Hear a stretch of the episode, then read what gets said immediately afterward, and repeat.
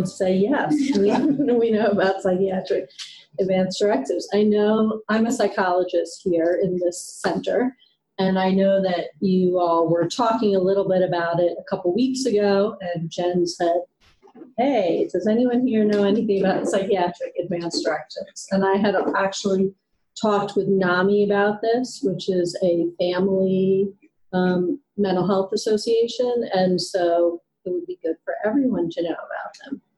And basically, it's very similar. When you think of advanced directives, you know, you think of do not resuscitate or those kind of directives, and it's very similar psychiatric advanced directives. So we hope that people with serious mental illnesses all have psychiatric advanced directives. We know that they do not, but we wish that they would, and we encourage people to because it really helps their family members, their friends, and you all to know what should I do to help this person. So people might have very particular things like never take me to Kaseman. I hate Kaseman. I only want to go to UNM. Or I know that I do not do well on a specific medication. Or my therapist can be contacted at this phone number. Or my parents are not part of my care team. So all of those things are part of a psychiatric advance directive. It really says where you would want treatment and lets the a person, and there has to be a proxy. So you would do the psychiatric advance directives when a person is not experiencing any psychosis. So when they're in a good phase, you would sit down with someone, we would, I would, as a psychologist, sit down and say, you know, let's walk through this and then they would identify someone, a proxy, to speak on their behalf. And so that proxy would have a copy of their psychiatric advance directives, and then they would be able to help you all know okay, this is what's going to be most helpful for the person.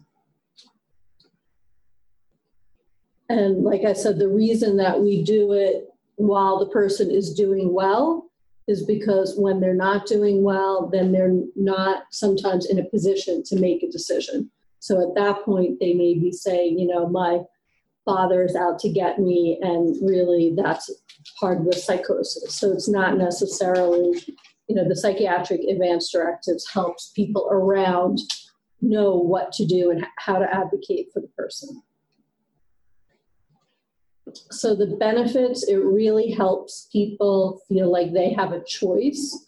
So it's very scary to be in a psychotic place and also to have been in a psychotic place and know you've been in a psychotic place. So this really lets people have some choice. Say, okay, I, I know that that may happen again, and I'm going to put this document together so that other people around me can help make the choices that I would want to make.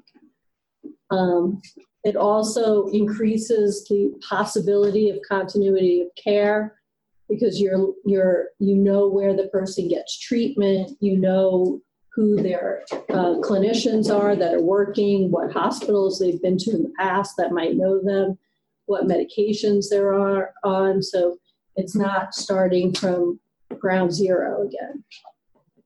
Yeah. So, question, Matt Timothy, APD. I know this source just talks about New Mexico. Are advanced psychiatric events or exit are they national now? Mm-hmm.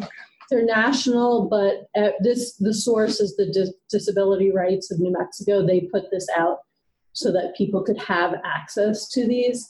But yeah, they are national. However, there there's a legal piece to it, and the legal piece I'll show you about. You know, I don't know what the jurisdiction of that. It's kind of like a will. So if someone from another state comes with their psychiatric advance directives, I mean, I think it would still be beneficial to, if they had one, to take a look and see if they had anything on there that might be helpful.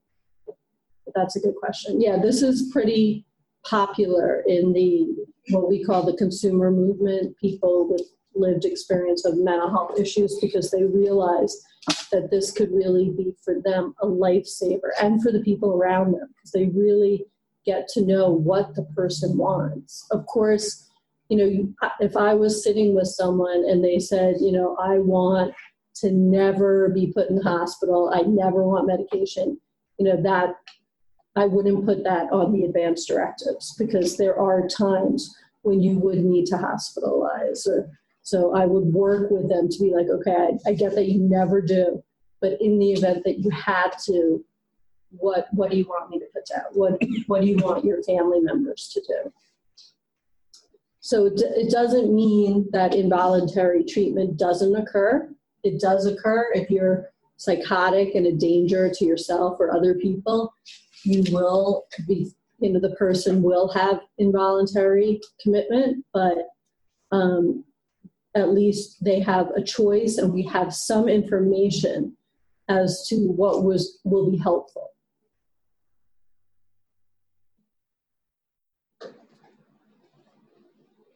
As a clinician, it, it also helps me really put together a good crisis intervention plan because we know that people um, with serious mental illness sometimes have dips where they're doing really well and then they, you know, say, I'm doing awesome, I'm gonna, I don't need my medication anymore. And so, or they just, you know, their body says, no, you're not gonna be doing so great today. And so it helps you really plan for the future, for what you want to happen in a crisis. And it opens the door. You know, I like to, when I'm working even with adults, I like to try and identify like who's your family, who's your friends. Can I talk to them. Let's let's talk through this advanced directive so that they really know, okay, this is what the person wants in this situation.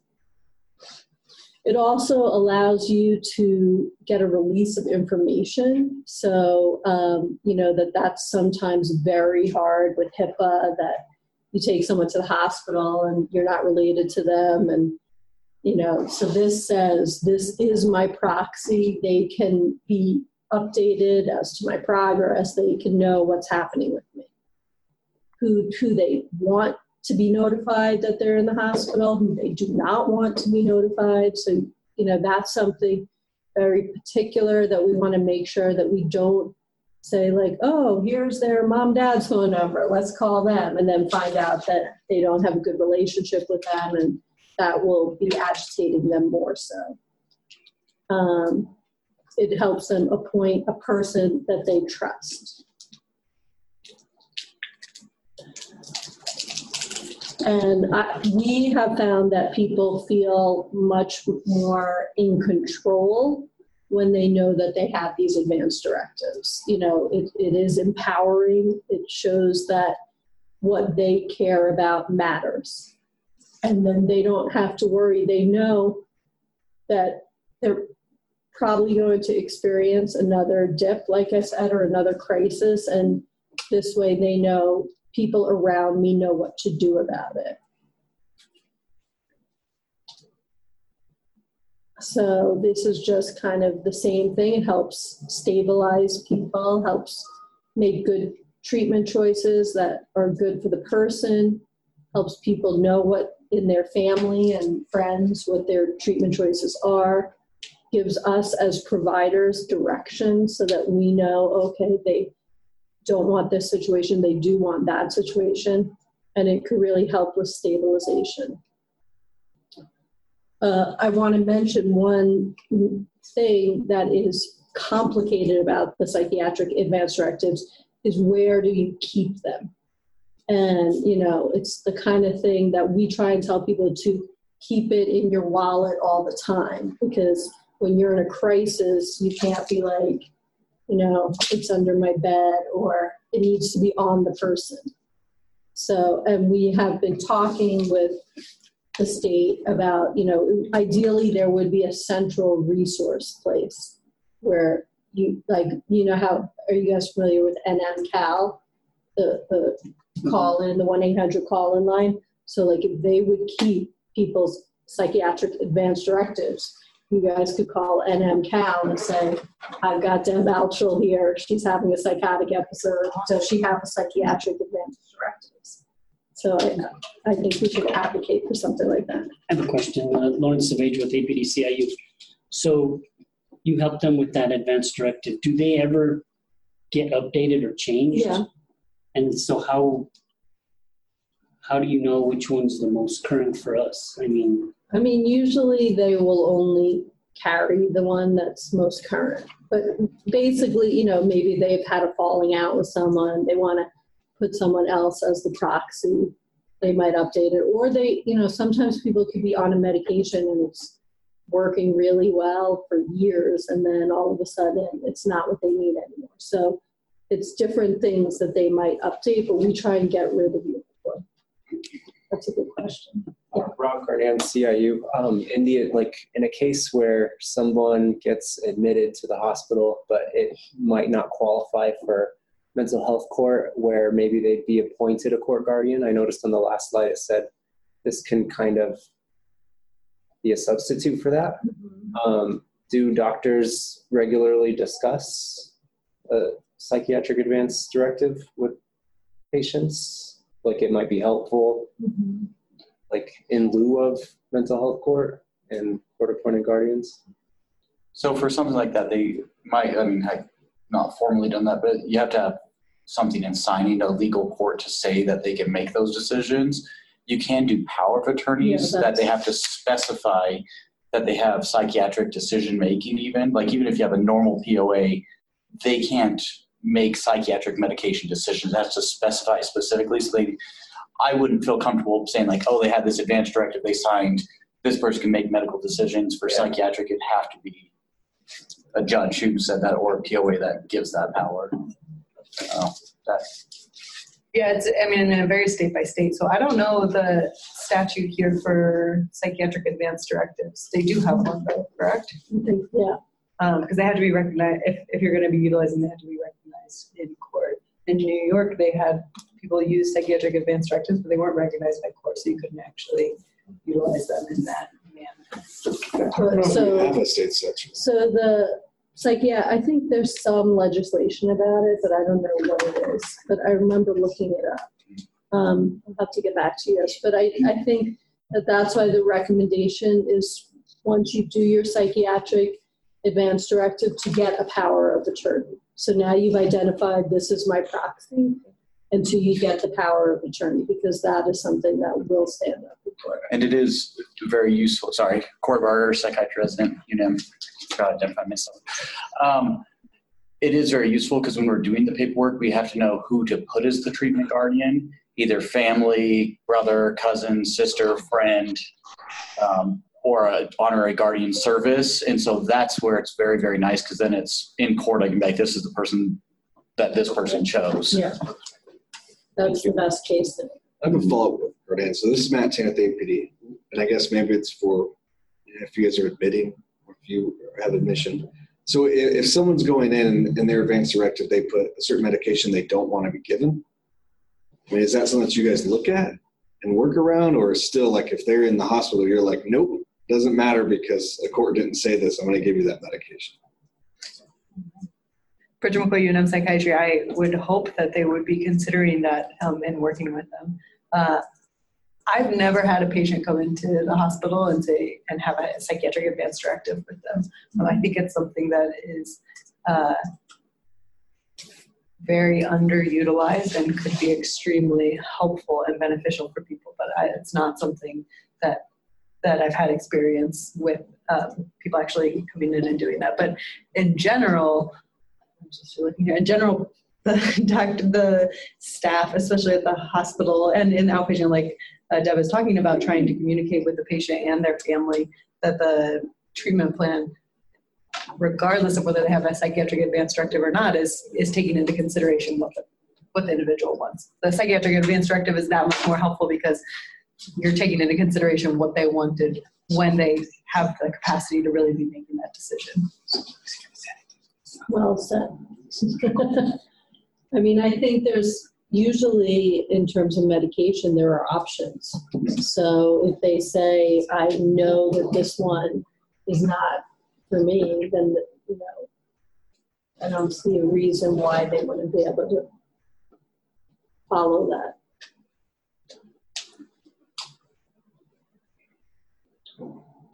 Then Dr. I've put, we use them in the VA system, but it's easier to access advanced directives, both general and psychiatric, across facilities. So this is how family members would, could support the use, but I think it's also true for police. Is that if you know that this is even a thing, you could ask, do you have an advance directive? Or if a family member is present or a friend, say, do you know if they have an advance directive? You know, it's worth a shot at at getting some information. So, um, you know, also it's, we really encourage people to have whoever their proxy is know where their psychiatric advance directive is located. So even if it's in their pocket, in their wallet, we want the proxy to know it's in their wallet. If it's in their nightstand, we want them to know that. Ideally, it's somewhere on their person. And then we really want, we try and train family members or friends, whoever's the proxy, to really advocate. So remember that, you know, it's scary when people are having a crises, but try and kind of take a breath and remember, okay, I know that they're, they have an advance directive, I've seen it, and let's try and find it and figure out what's going to be helpful for the person. There's a question from Detective Weeby with the Elk Police Department. Can you use a medical advance directive as a psychiatric advance directive? I don't think so. I mean, I think, uh, what, what do you guys think? I think you would have to specify in the medical directive your psychiatric ones. The thing, the nice thing, and this, there are ones online um, from the same source. And the nice thing is it will have you think about things that you haven't thought about that's not included in the medical one. I mean, it, if I were advising someone, I would tell them to get both, Yeah. probably. Because the psychiatric, as far as I understand, is specific to psychiatric decompensation. And so advanced directives are more like what will happen if I get in a terrible car accident or if I develop Alzheimer's or things like that. Those are what those advanced directives are about. Giving care, not giving care. It's not so much about uh, psychiatric interventions. Do you, I mean, does anybody else know more about that than I? Seems like a good answer. We're flexible. No, I, I would agree with that. It has, it's more specified. So these are the possible components of what you would see, and they, like I said, they have templates. Um, you, it would say, what's your preference in terms of treatment type, inpatient, outpatient? Do you want, uh, what kind of providers do you work well with? What kind of medications? Are there any you know, some people do work really well in a hospital setting. If not, are there any alternative opportunities? What are your preferences about seclusion and restraint and ECT and visitors? You know, you don't want, you wouldn't want to have people visiting you who are going to set you off. So you know that, you know, these these are the people who can come to see me. All of that's very helpful and then you you appoint a power of attorney. So you make sure in the psychiatric advance directive you list the power of attorney. That is the person your proxy.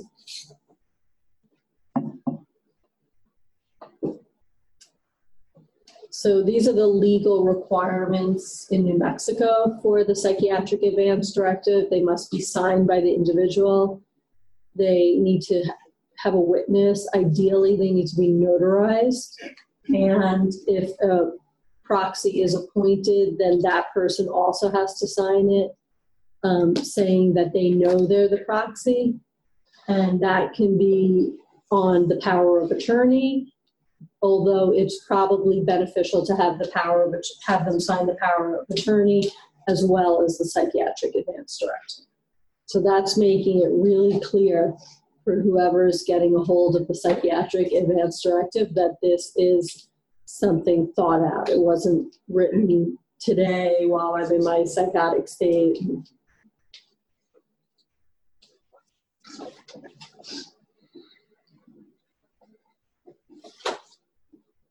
So here's your legislation. The Mental Health Care Treatment Decisions Act allows you to write instructions for your psychiatric treatment in the event that you are incapable to make or communicate those instructions. So according to that statute, you can write down your instruction, you can appoint an agent, meaning a proxy, and you can instruct what mental health care professionals um, are involved with you.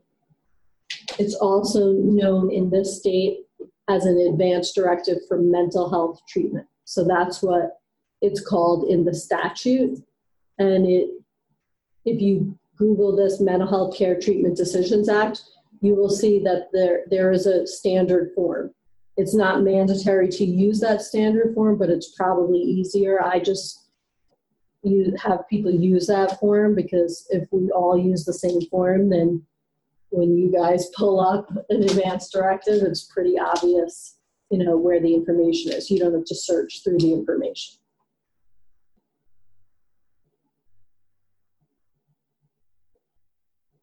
So this is the part about the power of attorney. Yep. Sorry, so quick question. This Yeah. Matt Tenth APD.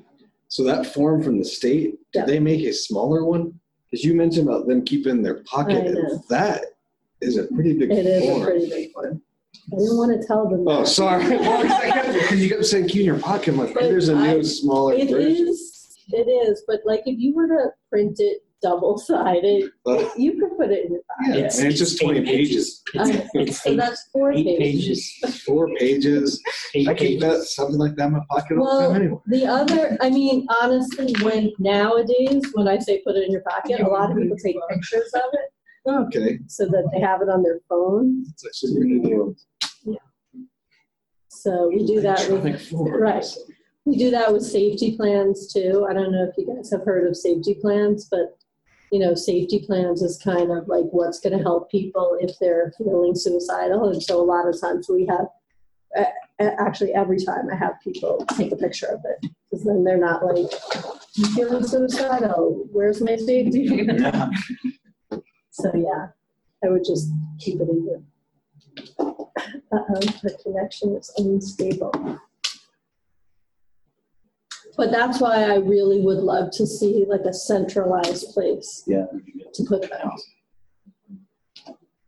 So uh, this is just, as we mentioned earlier, the power of attorney is kind of the legal stamp of approval. So it's really good if the person can also get a power of attorney. Um, It has to be signed, witnessed, and it is a legal document. And with that power of attorney, the statute says in New Mexico that you can, your proxy can make decisions about your services, including refusals. Although we really try to avoid that as clinicians when we're putting them together. We try not to have it say, I don't want any treatment. Yes. and Annette Crisanti with um, the UNM Department of Psychiatry. You might have already talked about this, but so if you have, I apologize. Do you recommend, like, in terms of like what officers should be doing with respect to advanced directives? Do you recommend, like, when they go out for a call for service that involves a person with mental illness, that they ask individuals if they have Yeah. an advanced directive? Is that something they should be Yeah. doing? I mean, on the twenty, the the list of a hundred things that you Right, guys need to exactly. do on the call, it is something to keep in mind because it could help you. You know, it could be helpful to you. It could be part of de-escalating someone. Now you're talking about something that they care about. Um, and that's going to show them that you're listening to their choice. So I think if possible, if you think about it, yeah, ask them, their family, Another question, uh, Detective Lawrence Savage with APD. How prevalent is it? How, how many people do you think have them? Because I've never come across one. And I mean, I think for- as Bridget said, it's, it's trickling out, you know, uh, the people.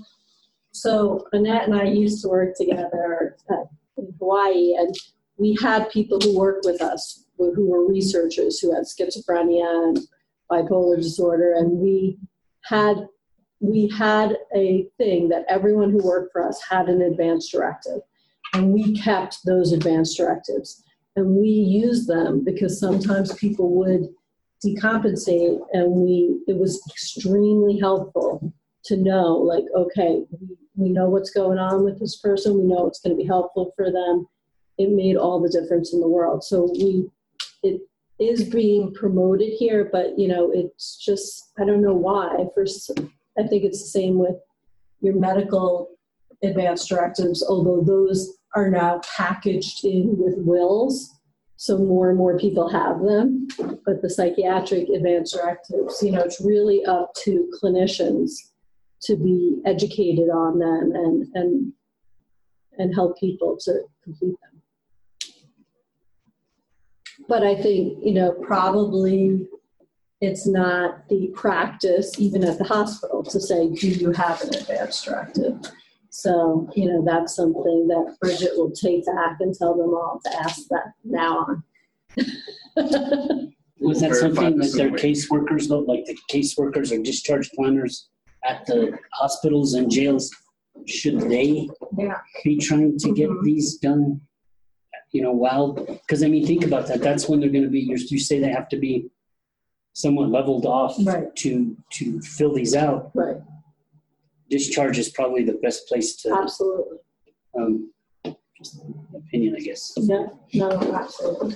You, you mentioned this bit, but what do you do about people who are sort of talked into writing a power of attorney, I mean, not a power of attorney, uh, advance directive, and then they just say they don't want any treatment? Well, I don't want lithium, and I don't want this, and I don't want that, because I've heard different things. I mean, I, I think we still have the duty to take care of people and make sure that they're safe and other people around them aren't safe. Um, so it doesn't mean, and I tell people that, it doesn't mean that you're never going to Kaseman. If UNM is full and you have to be inpatient, you may end up in Kaseman. But at least we could put it down so that they know what your preference is, you know? And similarly, if you look at that last bullet, it says that your proxy will help make decisions for you. But that doesn't mean that if your proxy walks in and says, Annette Crisanti, I'm Annette's proxy and she needs to be hospitalized. They, they will not say, sure, bring her in, it's on, it's on the paper. um, will hospitalize. They still have to do an evaluation and determine what kind of treatment is necessary. So so I have a question. This is Matt with APD, a statement. The only time I've ever seen these is when people are discharged from Vegas and end up in the boarding homes. I've only seen it when they first came out because this came out of the same legislation body for the CET. Um, passed this, and that was the only time I've ever seen it.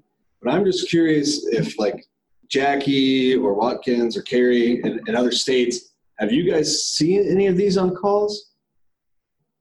Jackie's saying no. No, the only thing we have are crisis plans, and those are not even well documented because I've responded to calls where I asked for the crisis plan, and the crisis plan says call 911. Do you So- think call 911, Jackie? yeah, yeah. So the crisis plans are are still a work in progress, so I can't even imagine seeing an advance directive. Then Chicago said no, they don't see him either.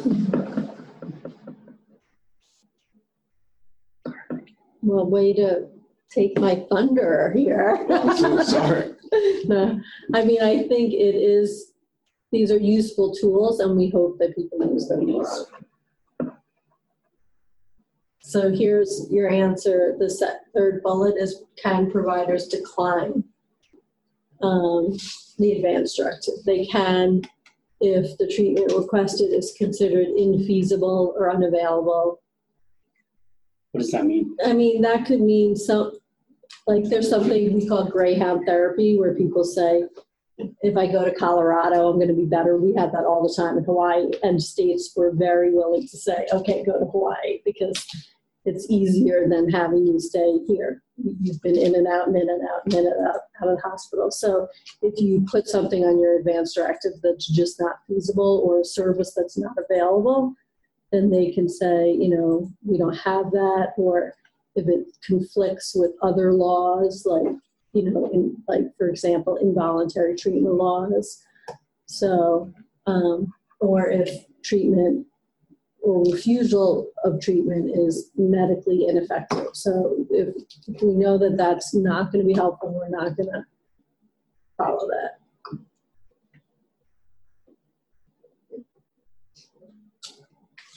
So I gave you that example um, Annette when we had people working in Hawaii and we used the advanced directives quite a bit. So something just for New Mexico to consider is, you know, exactly what you guys are talking about. How do we ensure all people with mental illness have advanced directives? And and when I say mental illness, I mean serious mental illness. Um, and where could be a clearinghouse for advanced directives. It, it would be nice if we could park them somewhere that we could have easy access to and figure out ways to ensure that they're followed and um, how can family members help? Like, we, we really need more advocates talking about advanced directives and the importance of figuring out this problem. Uh, Lawrence Savage with APD, have you spoken with NAMI about this, Yeah. trying to get it like in their family to family so Yeah. they can get it out to? Yeah, this, People- this, I did the same presentation with NAMI um, recently. And so, you know, they're, the parents are really concerned. They want, they also want their kids to have advanced directives. And then, And then, um, Chrisanti with the UNM Department of Psychiatry, what do you mean by serious mental illness?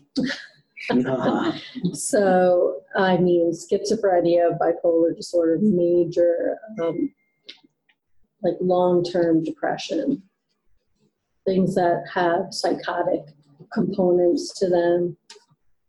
So it's what I, why I separated that, I wanted to say if someone's having, you know, a depressive episode or, you know, ended a relationship and is experiencing depression related to that, you probably don't need an advanced directive. But if you have chronic mental illness, which we call in our world serious mental illness, then that is the kind of people that would need the advanced directives. Rob Gurnan, CIU, so pretty much anything that would land them like on disability, mm-hmm. essentially. Yeah. Any other questions? I think that's the last slide. These are just some resources to get more information. Jen has the slide, so she can pass them out. This is Matt Tan at APD. I just wanted to make a statement kind of back with what Lawrence was saying. If people keep these on calls, if you guys were to ask somebody if they have a psychiatric advance directive and they don't, they're probably going to ask you what that means, which would then open an opportunity for you guys to explain what it's for. And someone might be able to talk about their treatment. That way you guys don't own that weird conversation of you asking like, uh, do you take medication? I think you need this, but we're talking about it as a third party, which would help you guys potentially talk about. it. The only ones that, that I've ever seen is that um, if you guys get more into CIT type stuff and you sit on any boards with consumers, sometimes those consumers will share their psychiatric advance directives with you just in case they have contacts with the police. But it, it does seem like if someone is well enough to have a, a psychiatric advance directive, they're not typically the ones that are generating calls for service, it seems like. Um, unless it is something that happens to be like a group facility that, that has Although we have, you, you do see people. Yes. Like really, they're sitting on the board, they're fat, you know, very engaged, interested, and then they start coming in looking shabby and then Right. all of a sudden they're having a psychotic episode, so. So I have a random question. I don't know if this would be for the uh, providers, but if someone comes in and they have a psychiatric advance directive, you guys have it on file, they're psychotic and they're saying, nope, I don't want that at all. the advanced directive, Yeah. we say, no, no, you, you're, you were not psychotic, and this is what you decided. Is that something you can do though? Keep certain ones on file? Say we had someone that was, someone that was constantly being transported to UNM. So that they don't have to carry it around or maybe they're so decompensated that they decide they don't want to carry it around because they don't want you to see it. Is that something that, That they would fax in and scan there. I, I have no idea. like, idea. make it part of their medical record? Yeah, I, Right. yeah, it is. If I, It's if I do, do it with someone, I keep it in their medical record But can you, with them, with the consumer's permission. permission, fax it to the places that, That they go. that they they normally go to add to their medical records? That way, if you get somebody who's like, they made a really good advance directive when they were clear, you know, and healthy, Yeah. and then now they're not so healthy, and they're saying, oh, no, no, no," Yeah. and they don't keep it with them, no one will know that they have that advance directive unless the caregivers know it Right. to begin with. Yeah, that's a good idea. I mean, in UNM, it's all connected. So even though I'm doing outpatient, if someone comes in to the psych emergency, they can go into the person's file. But um, if they went to Kaseman, they wouldn't have access to it. But maybe, you know, that is something to think about, like a release, get a release. You would just need a release of information and to fax it to a provider at Kaseman. I don't know if Kaseman has like a chart on someone. Now, another question for you, if we, if we're with a family and they're behind the idea and they're gonna try to help their loved one get one of these, do they go to their psychiatrist, their family care, their, or how, how do they get it? Who, who get Yeah. who I who mean, I helps them? think, I would say that they're, if they have a case manager, that person will usually know, like a community support worker, they know about advanced directives. If they have a psychiatrist or a psychologist, they could say, I want this, here's the link to it, how do I get this? And then that person would have to figure out how to help them. Okay.